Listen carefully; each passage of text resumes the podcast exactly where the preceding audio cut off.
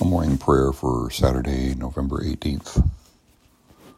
Holy One, we long for your kingdom. We pray thy kingdom come daily. Yet we hesitate entering it. We feel we don't deserve it. And we don't. We do not deserve the love, the opportunities, the life we have been given. It is all a gift. We stumble around in our economy of punishment and reward where everything is a transaction, where we like our quid pro quos, working hard for what's ours. But your economy is different. You give out of love, with no expectation of payment because it is all yours to give.